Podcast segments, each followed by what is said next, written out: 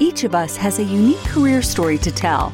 For some, these fly high like rocket launches. For others, they're more like the game of chutes and ladders, with advances and setbacks along the way. Either way, we learn countless lessons from these experiences, and that's what we put into the spotlight here at Career Sessions Career Lessons. Join discussions featuring a variety of guests sharing their stories of ups and downs, as well as the secrets of their success and what drives them to continue moving forward. We break down the tools and resources that will help you establish your dream career and realize your professional goals. Here's your host, J.R. Lowry.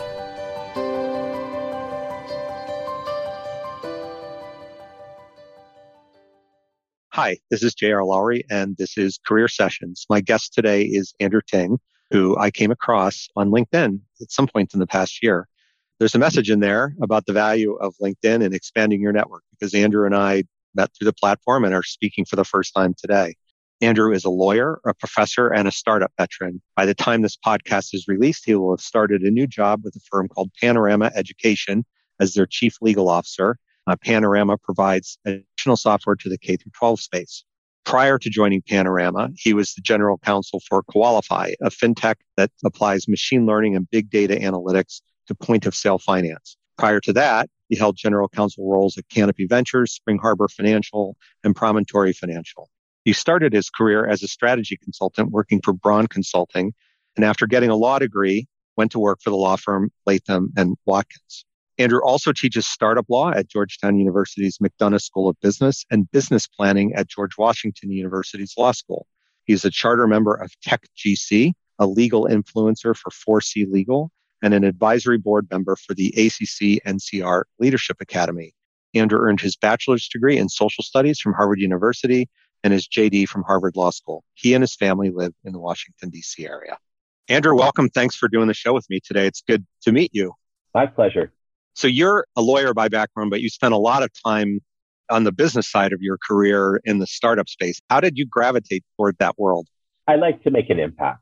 So whether it's by counseling legal advice, growing a business, I don't find that there's a big division between the legal work and the business work. In fact, in most of my jobs, I probably spend more than half of my time not dealing with legal issues, just mm. dealing with issues that require good judgment. Yeah, it's funny. I'm not a lawyer, but I find myself doing a lot of legal related things. We all kind of joke that you become a closet lawyer to a degree when you become enough of a general manager because there's legal aspects to everything. So, um, yeah, I sort of am the inverse of what you just said. You were up until recently the general counsel for Koalafi. Tell our listeners a little bit about that business, what it's about, what your day to day was like there. Absolutely. So I was the general counsel for Koalafi. I led the legal team, compliance team, and government relations team at Koalafi. Koalafi services about 500,000 or so Americans a year. And so when they go into one of our 7,000 retail store partners to buy a mattress, furniture, auto parts, and they don't want to pay all the money up front, we give them a loan or a lease. And so I made sure that the customers are treated fairly, transparently, and just kept everything to make sure we not just did the right thing, and also the legal thing. Fair enough. You kind of I knew you were in the mortgage space earlier, so you've been in that lending space mm-hmm. through a few different companies that you've worked for over the years. Yeah, that's right. So the last 11 years or so, I've worked at financial services companies trying to help people buy the things they need, whether it's a home, furniture, mattress, whatever. And financial services banks are complex and there's a lot, lot of laws mm-hmm. governing them. But in the end, just want to do the right thing by the individual customer. I was talking earlier today to a friend who's worked in mortgage for 10, 20 years or so. And he was talking about lending in underserved areas and how you can help build intergenerational wealth, right? You help right. the dad buy a house that gets passed down to the kids, et cetera. It's not in the renting cycle. Yeah. Is that sense of purpose, has it always been particularly important to you in what you do? Purpose matters, right? Uh, we've spent so much time and effort in our jobs and law, by its nature, is very abstract and technical. So it's hmm. sometimes mm. hard to say at the end of the day, like, what did I do today tangibly, right? Like, I read a law, didn't really make sense. It was kind of gray. And then I decided to go this way instead of that way. And so that's one of the reasons I decided to make a transition to education. So I teach, as you said in the intro, at two universities, just like to directly impact people.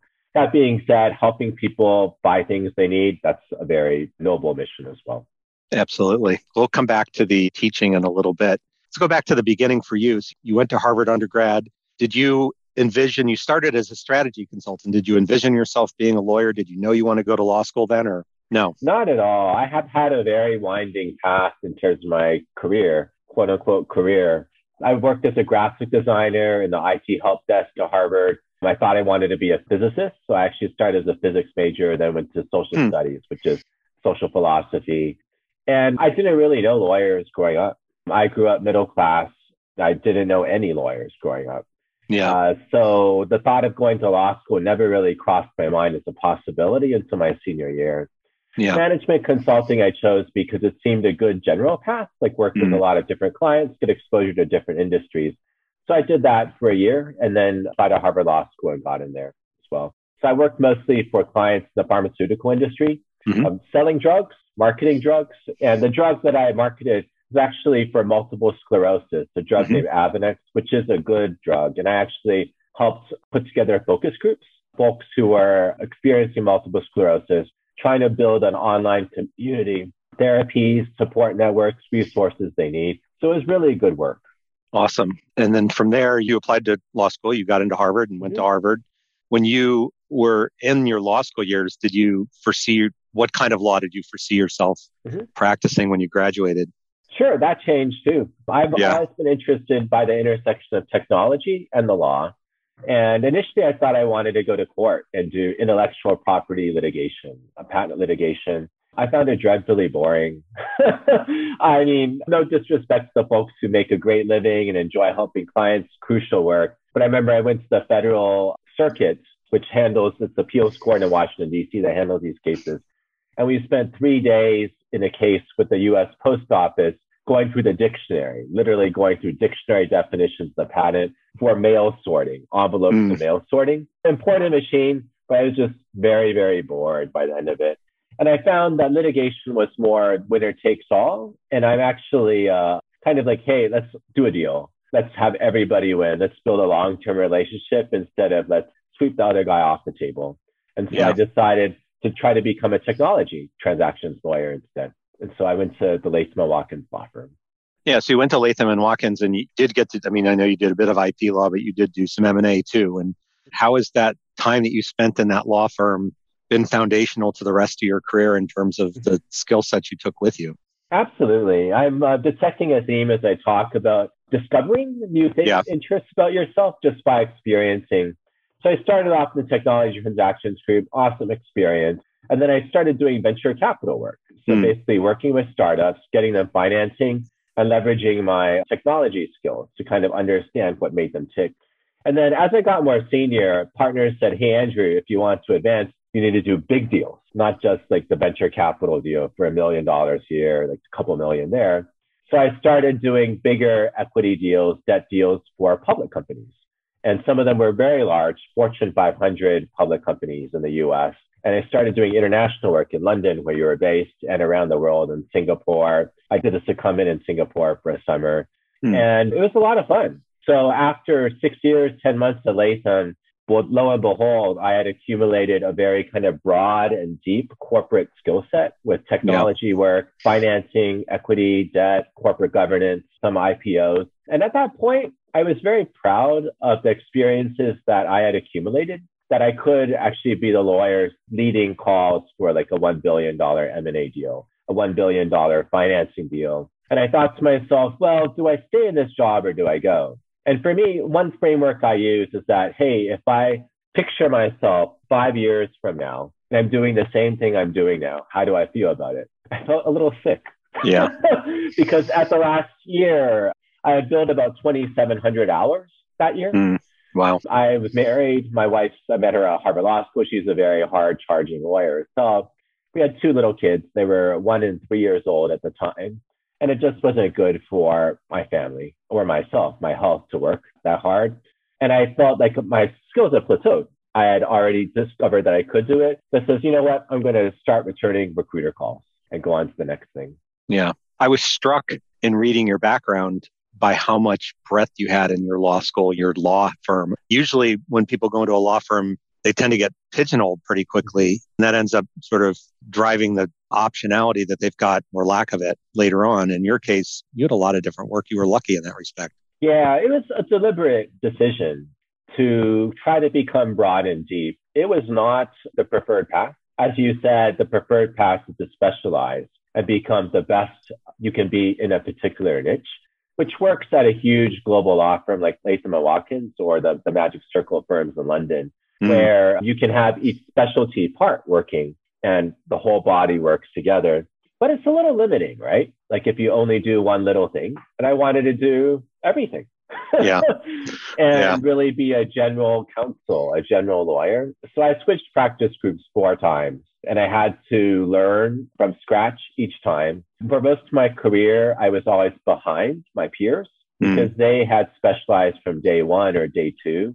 Right. But I made up for it in an ability to learn quickly, in really efficient project management, and focusing on relationships with people, my clients, so that they knew me and they say, Hey, Andrew, it's fine. You can call me back tomorrow after you figure it out. Wink, wink. Because they know me, they like me, they trust me. that I figure it out. Yeah. Yeah. Well, it's good when you've kind of built that reputation for yourself. And the point you were making a minute ago about this sort of looking out five years, am I going to be happy doing what I'm doing? It's a good way to think about it. I get asked a lot of times about what would you do differently in your career? And certainly I can say I stayed in some places too long. And you only realize afterwards, in my case at least, that I really should have left some of these places that I've worked before I did just because they had run their course for me. Yeah. And the pace of you know, change does seem to be accelerating now at different jobs. Like yeah. my father worked at the University of Southern California for 22, 23 years or so. Right. And now who stays at the same job 20 years or 10 years or even five years? Like I stayed at Koalafi for two and a half years it was yeah. a momentous eventful tenure, but nobody's asked me why did you leave so early, right? Yeah. It seems like two years is fine, which is interesting. Yeah, it's a really different. I mean, we think a lot in my current company about attrition and retention, how to manage it. And I mean, we're very fortunate. We have a pretty low attrition rate, but I mean, I'll readily say to people, like, I don't expect you to spend your whole life here. Like, very few of us are going to spend our whole careers here. We do have some people. I think I've had a couple who work for me who hit their 30 year anniversaries this year. Oh, wow. Which That's is amazing That's when you amazing. think about it. But it's becoming rarer. You know, people are moving around more regularly. And in some cases, they completely change career directions mm-hmm. or they do the portfolio career and mm-hmm. do different things at once, which is a little bit what you've been doing over the mm-hmm. past however many years with the teaching as well. Yeah, I try to diversify and not get all my meaning just in one bucket because I don't think there's any one job or one relationship that can satisfy all the parts that make James happy, right? Or Andrew happy. Yeah. And so instead of feeling resentful that one job can't do it all, I start to do other things on the side, like you're yeah. doing with Pathwise, for example, right? Yeah. And then the whole, even though it's a lot of late nights and side hustles and such, I find that the whole is more meaningful.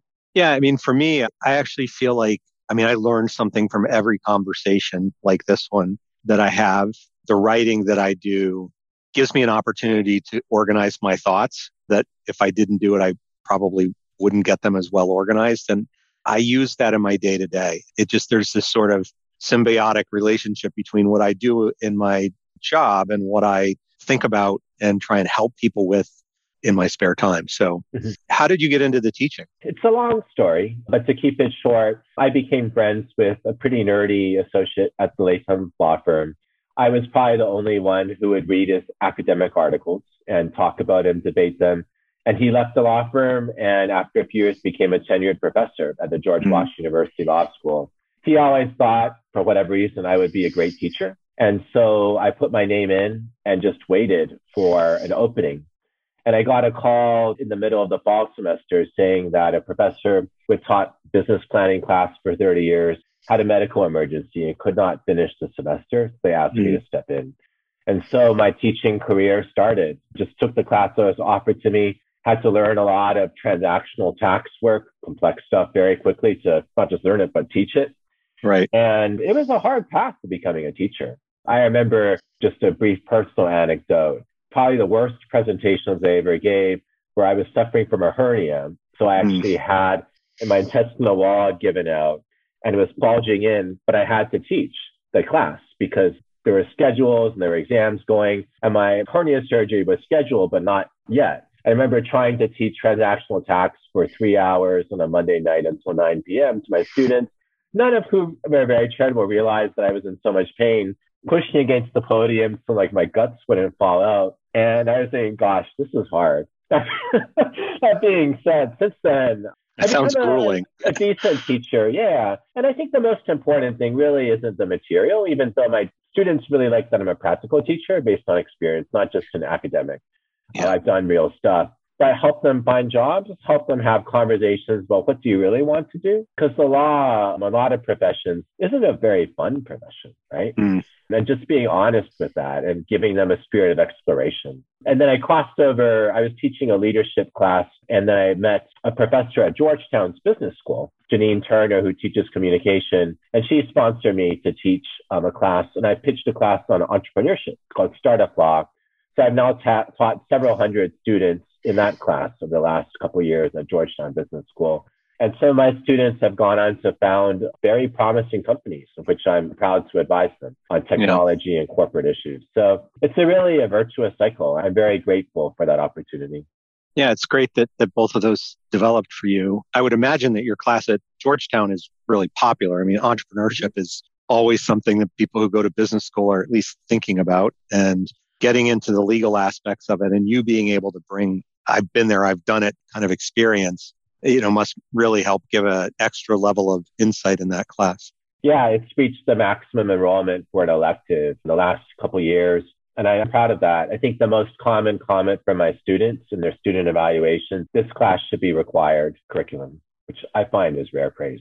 Oh, that is such rare praise. Yeah, I don't yeah. think we, I went to Harvard for my business school degree and we, entrepreneurial finance was unquestionably the most popular class. And that and capital markets. Those are like the two elective classes that were by far the hardest to get into at the time.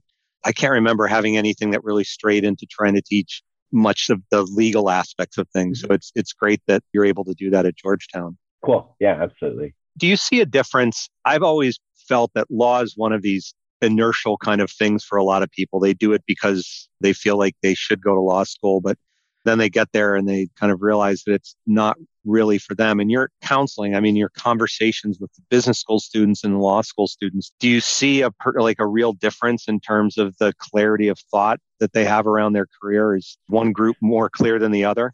That's a really interesting question. I would say everybody is confused, but they know they're confused right? And they know that they need to go into the working world and try things. I think for lawyers, a lot of them are going to the law firms because they have a lot of law school debt. And the law firms now pay a lot of money. But yeah. almost all of them, like I asked them, how many of you want to stay and make law firm partner?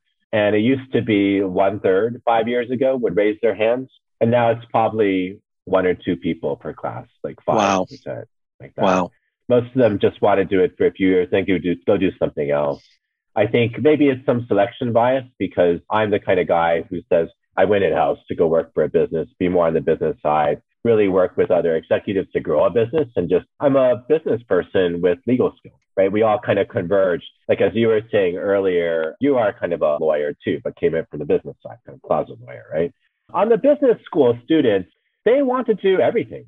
And probably about two thirds of the class has their own side businesses or dreams yeah. for small businesses a lot of them will take corporate jobs, but are working on the weekends or the nights to do what they want to do, have their own something, build yeah. their own thing. It's really exciting to tap into that entrepreneurial energy and try to shape it and guide it. Yeah, I think that sort of perspective of becoming an entrepreneur has really changed. And like since I was in graduate school, I mean, at the time, the mantra was if you want to be an entrepreneur, great, but it's a full on experience. It's going to consume you. It will take every bit of your savings, all of your free time in the scheme of things, it was a very narrow definition of entrepreneurship relative to today, where, as you say, like the idea of a side hustle has become so much more common. Mm-hmm. Yeah, absolutely. It is tough though. Like, if any of your listeners want to invest in promising startups, I have a dozen students who are hustling for money right now.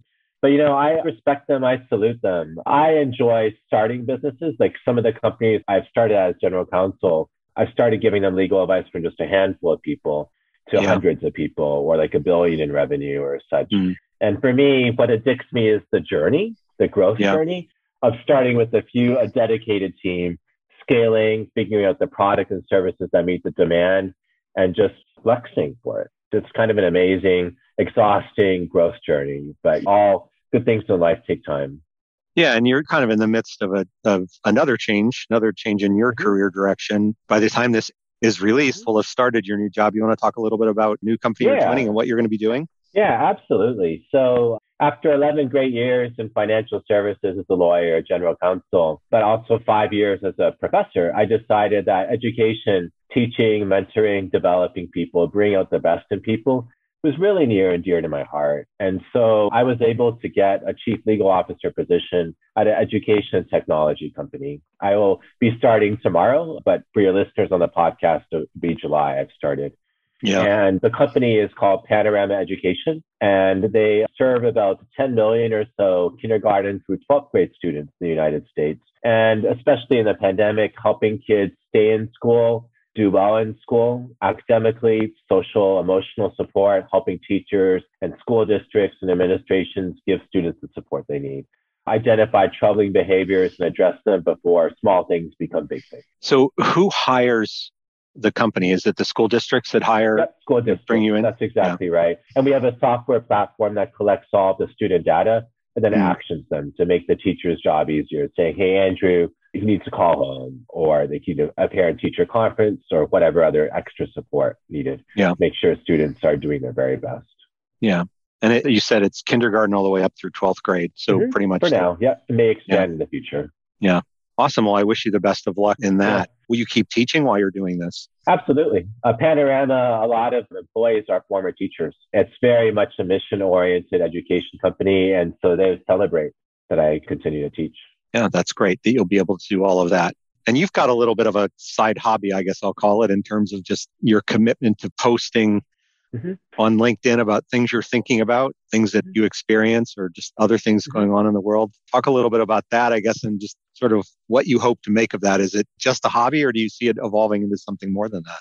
It's a great question. So during the pandemic, I was feeling a little bit isolated because we were stuck at home, not seeing people. I wasn't going to the office much. And I said, you know what? I'm on LinkedIn. I'll try posting once or twice a week. And I don't really know, honestly, what my personal brand is.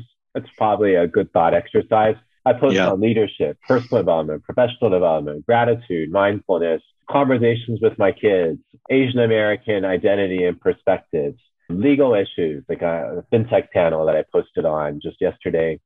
And for whatever reason, it's become quite popular. Like even when I step out in the hallway in my condo back of me, if my neighbors will say, Oh, I saw that. That was great or like people at work will say, "Oh, that's amazing! You're so inspiring!" Like when I'm coming out of the bathroom in the office, I'm like, hmm. I've actually reconnected with people I knew from law school I've been talked to for 18 years. Like I had a conversation yeah. with old friend last yesterday yeah. that I haven't talked to because she thought of me after seeing my LinkedIn post. So it's kind of amazing that despite all my inconsistent content, people have gotten a sense of authenticity. Like even this opportunity to talk to you and your platform, your audience mm. came because something resonated. Yeah. So what's my secret sauce? I have no idea. I think most of my good ideas come between when I wake up around five in the morning. I'm tossing and turning. Should I go back to sleep or not? And then I don't. And I lurch over to my computer and start typing something. And yeah. then lo and behold, there you go. So it's all an evolving journey. I think the common theme is just authenticity and trying to be a thoughtful, kind person, a sensitive yeah. person.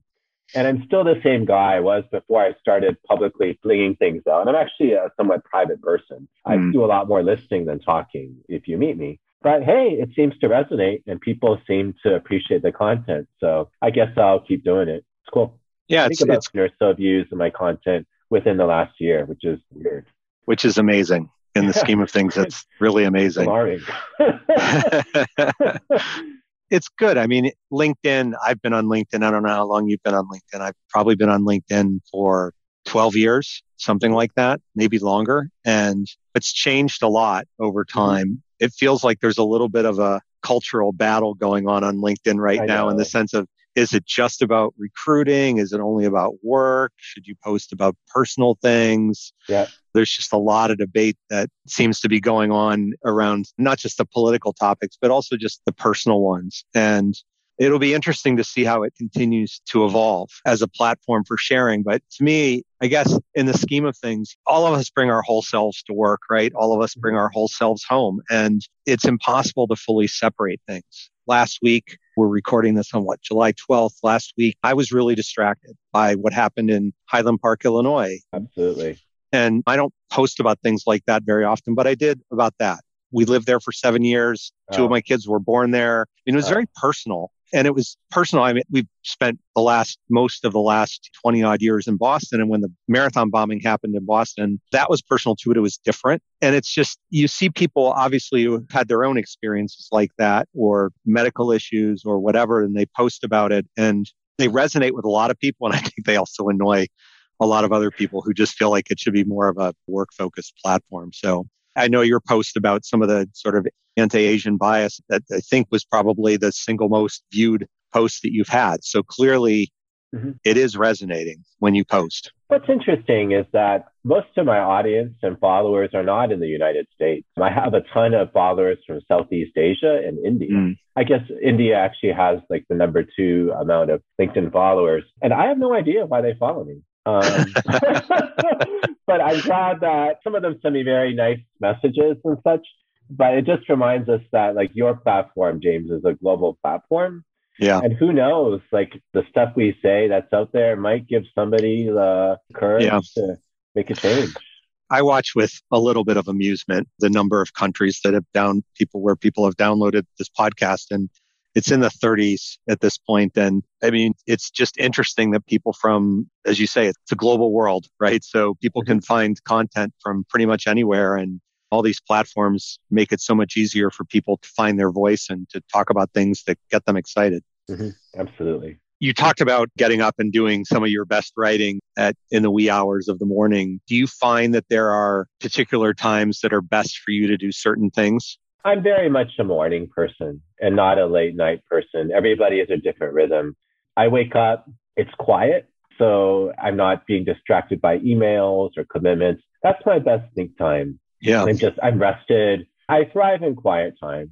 One of the hardest things I found about being an executive is just like you'll have like six, seven meetings a day, right? Mm. Where do you have time to think, to actually do work, like focused work? When there's always like the meeting or the email to respond to or the Slack message or the text message on your phone, etc. So I'm very much a morning person. I do confess working at home though. I do really like to take a 15 to 30 minute nap. I sneak it in the early afternoon.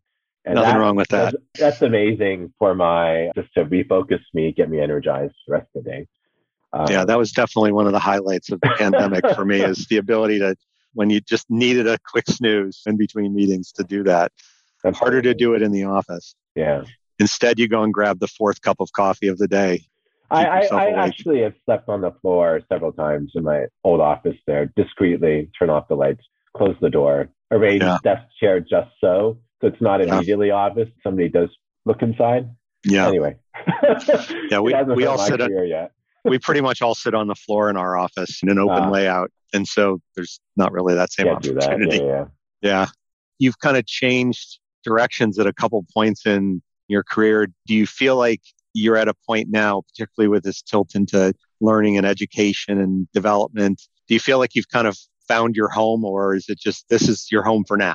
I think life is a book, right? Yeah. And each chapter, life would be boring if somebody gave you the script of your life and say, just live it, see you in 50 years. I like to have different interesting chapters. And I figure that I might go back to fintech. I still have my networks friends. I'm talking at a mm. panel um, just two days from now.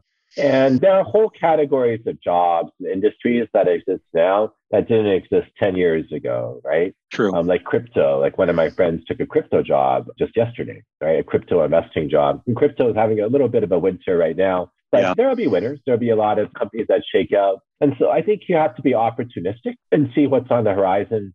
But it's always balancing opportunity, innovation versus stability, right? And my philosophy of money is I don't like to worry about money. So I just kind of want to work for good, stable companies, preferably high growth, the startup thing. So it's exciting, but also like the fundamentals are good. People understand the value that the company brings to its customers. Yeah. How big was Koalafi when you joined it? When I joined, about 220 or so. And then by the time I left, probably about 300 or so. People, people. Yeah, people. Yeah. Yeah. yeah. Yeah. So a decent size, like past the sort of bootstrapping part of being a startup. Oh yeah, absolutely. Yeah. yeah. Yeah. Hundreds of thousands of customers a year. So yeah, very established. What do you see looking back over the roles you've had? What are the strengths that you sort of innately have that you've drawn on again and again? I remember I had to take a battery of personality tests for various executive firms when I was okay. recruited for different roles. I took one two months ago, which made me raise my eyebrow. I think it was accurate, but it had different values that appealed to you. And for me, it was love. Love was the number one. It's like, yeah. love? Really? Very woo woo, right? I think I'm good at building relationships. I'm actually fundamentally like a values oriented person. And I've always been good at watching people and mm. connecting with people, being empathetic, understanding what's important to them and speaking their language. I think it goes from a genuine curiosity about people, which is good. And it may stem from when I was a kid. I would spend five hours a week just watching people and have no idea what they would be saying. We'd go to like family gatherings. We would speak a different dialect of Chinese. Everybody spoke English, but they wanted to speak the dialect. And I just watch people and just understand what they were saying by what they were doing and just fit in, right? So love, which is an odd thing for a strategic, cunning a lawyer, a legal mm. executive, but I think it evens me out. And I think if I think of myself as a general counsel or a general counselor, hmm. like understanding the needs of the clients, connecting with people to get things done, building a team, motivating a team, bringing out the best in students, people who work for me, then it all starts to tie in a bit. It goes back a little bit to what you're saying about litigation versus M&A law, right? The winner take all versus the trying to come up with a win-win. Yeah, and, relationship building, right? Yeah. Yeah. There are obviously all different kinds of lawyers who are good at many different kinds of things. And you've obviously branched out beyond that as well. It's what an uh, ever expanding journey for all of us. Yeah. In that light, I was just about to ask you, what have you worked on developing or what are you working on developing in terms of your style or your skill set? Yeah, absolutely. So with the switch from financial services to education, there's a lot of substantive legal knowledge that I need to develop in the education yeah. law. I will hire people to supplement my own personal knowledge but that's the most pressing thing for me now. And, and law is very specialized. So that's the number one thing. Keep me busy for the next couple of months. I'm comfortable leading teams about a dozen people. Legal teams are generally fairly small. And I think over time, I like to be, get more experience in managing more people, not just right now, direct reports, one layer down, but managing more complex operations, I think would be an interesting challenge. Yeah. When you get into operations, is a whole other level of detail that you end up having to wade into. Yeah. I was talking with somebody actually just today about it. You go from flying at 50,000 feet and being able to think these big thoughts to yeah. having to worry about, like, okay, I was talking to a friend of mine from Fidelity the other day. Do we have enough people on the phone at this hour and this week of this year? Yeah. He and I both used to work at Fidelity, and needless to say, Monday mornings during tax season oh. were super, super busy. Oh. And it was almost impossible to bring in enough people to support that's just one little example, right? But just that the detail that you have to get into in the ops space. Yeah, absolutely. You made a passing reference to hiring a minute ago. What do you look for? I mean, other than, you know, you talk about hiring for some of that technical knowledge that you lack coming into the education space, but what do you look for in people more generally when you're hiring? Yeah. I look for conscientious people who love learning, hmm. right? I would take people with potential over people who can just plug in and do the same thing, want to stay in a niche. I think I have a bias because I work at high growth companies where a lot of roles are kind of undefined and you're expected to wear a lot of hats. And I like to have people who are energized about that, saying, okay, I don't know anything about that. I'm a little scared, but I will learn. And this is a great growth opportunity. Catch me if I fall, guide me, please, but let's go for it. Let's charge for it. And yeah. I think now that I'm more experienced too, I really enjoy teaching people and bringing out the best in them. And my last few companies that I left, my deputy GC became the general counsel after I left, and they were scared, but it was a great opportunity for them. And I think they're all very grateful that I gave them that stepping stone. I still continue to take phone calls with them, guide them on situations, etc. It's just yeah. part of the living legacy that you bring behind to develop. Absolutely. People. When you're interviewing people, do you have a go-to question or two that you mm-hmm. almost always ask? no particular go-to question. I tend to improvise a lot based yeah. on the conversation and really tailor our focus to soft spots, interesting tidbits, or something like pull on things. And it's a little odd, even in interviews, like 30 minutes, 45 minutes, I've had people cry. Yeah. Like, oh my God, you understand me so well. I'm like, I'm just a guy that you half an hour ago, right? but I think the experience of being listened to is unfortunately not that common. Yeah. These days, like people are looking at their phone or attention spans are little. These work relationships become very deep and very real. And I'm proud of that, even though I'm certainly no superhuman. I'm just a guy trying to get a couple hours of sleep at the end of the night. But we do our best be, be a force for good or a force for love, I suppose. In your case, a force for love, since that's your, your most treasured uh, value, right? yeah, I guess. You talked earlier about the gentleman that you worked with at the law firm who ended up becoming a tenured professor and mm-hmm. Helped get you into teaching. Who else has helped you along the way and, and how? Since we are talking about fidelity and living in Boston, so my mentor is a guy named Mark Roellig. He was okay. the, the, chief legal officer at Mass Mutual and chief administrative officer as well for many years. I started to follow him because he wrote a series of exceptionally insightful leadership articles in the Association for Corporate Counsel's Docket magazine. He had like one a month for years. And after a while, I was like, dude, I'm just going to like email this guy and say thank you. And then he's very gracious with his time. Like I talked to him on Monday morning. He saw on LinkedIn that I was going to another position. He reached out to, hey, can I be useful? And we talked about 30, 60, 90 day plans, right? His, yeah. his legacy, he's retired now, but his legacy is bring up the next generation of legal executives. Yeah. So he's somebody who really comes to mind who's taught me there's one law firm partner named Joel Trotter who has influenced a lot of my own substantive skills. Another person named Angela Angelovska Wilson who's taught me a lot about how to handle people with integrity mm. and hmm. really listen to your clients and who's always learning and kind of entrepreneurial. So the cool thing about professional journey is that you try to work with a lot of different people and yeah. absorb the styles that resonate with you and it becomes you. And a lot of things don't right? Like I was joking with Mark that you can learn a lot of things from a bad boss about yes. what not to do. And it's very useful learning up to a certain point, and then it becomes just painful. Yes. How to go. but fortunately, I've been fortunate in my lucky in my career relatively. Yeah. You curiosity and learning have come out a lot in the discussion we've had. What's at the top of your learning agenda right now, other than learning the ropes of the new job? Yeah. So one great thing about Panorama Education, it is a company of teachers and learners. Mm. So they actually assigned me four textbooks to read. Okay. Um, before our day one. So I've downloaded my Kindle. I read them on vacation. Some are on instructional design, basically how teachers and schools measure students in individual performance and the links between academic performance and behavioral issues too, right? And how the better interventions actually not just hit like better reading, math, whatever, but also specific behaviors, like being able to stay focused attention, transition between recess, the classroom, etc. Have the right calibrate the right behaviors that reinforce each other. But if you address academic stuff in isolation and ignore that a student just really needs to take a break, right? And you yeah. do that before they can refocus and learn, those kind of things. So completely alien to financial services and lending. I'm again so grateful that they decided to take the chance to hire me for this job. But it was great to actually read like a 400 page textbook on instructional design and optimizing interventions and multi-tiered systems of support. So kind of geeky, but I guess yeah. number two value being behind love is intellectual curiosity. I love to learn. Yeah. And now I'll be working with really talented product designers who are taking that textbook operationalizing into software used for tens of millions of students in the US. Right. And I think that is super cool. You can take ideas and try to make these student lives and their parents' lives, family lives just better through yeah. this support.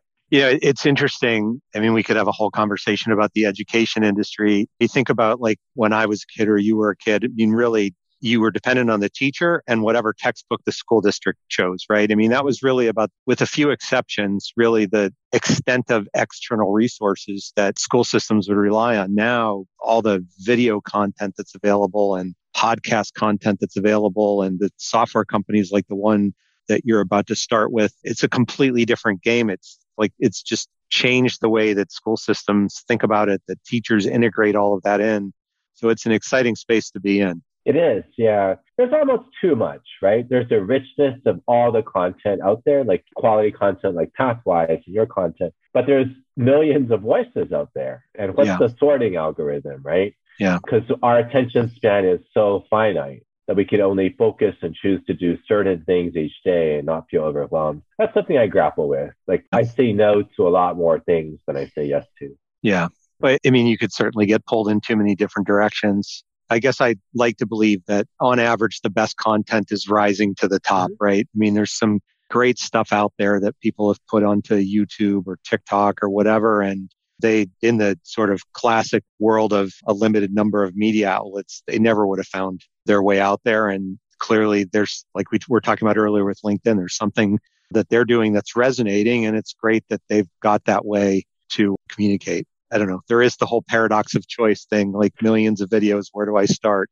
Mm-hmm. Yeah. Any final conscious of time, any final advice you want to give our listeners about career management or leadership or gratitude or any of the other things that you tend to yeah no, about? thank you so much i um, am very grateful for the opportunity to speak with you and hope that we can continue our conversation through um, articles or other things whatever i can be useful to you and your platform and your audience too i very much enjoy pathwise's email newsletters i will save them in my inbox usually I try to just deal with things in my inbox, throw the ball back, delete, delete. I will save them and then actually click through the links and savor them, and then I'll archive them for later. And always be learning, always be authentic. The meaning of life, I think, is to keep asking questions because your yeah. meaning will change over time and just accept it. The ground shifts and yeah. you just have to kind of surf it. Exactly. Exactly. Well, I'm honored that I'm one of the things that you said yes to. So I'm sure there are a lot of different things that you could go do. And I wish you the best of luck as you start this new job in a new industry and get to further your passion for education and helping people become better versions of themselves. So thank you for your time today, Andrew. And like I said, I wish you the best of luck. Yeah. Thank you, James, for you and everything you do. Yep. Appreciate it. Take care. That wraps up this session of Career Sessions brought to you by Pathwise. If you're ready to take control of your career, visit pathwise.io. If you'd like more regular career insights, you can become a Pathwise member. It's free. You can also sign up on the website for the Pathwise newsletter and follow Pathwise on LinkedIn, Twitter, and Facebook. Thanks and have a great day. Thank you for listening to Career Sessions Career Lessons. We hope the nuggets of wisdom shared today help guide your path to the successful career of your dreams. This podcast series is part of Pathwise.io, which is here to help you live the career you want. We provide a comprehensive mix of career and professional development events, insights, tools, and exercises backed by a group of leading coaches and other career management experts. If you aspire to something more or just something different in your career, join us at pathwise.io. You can find us on LinkedIn, Facebook, and Twitter. See you again on the next episode.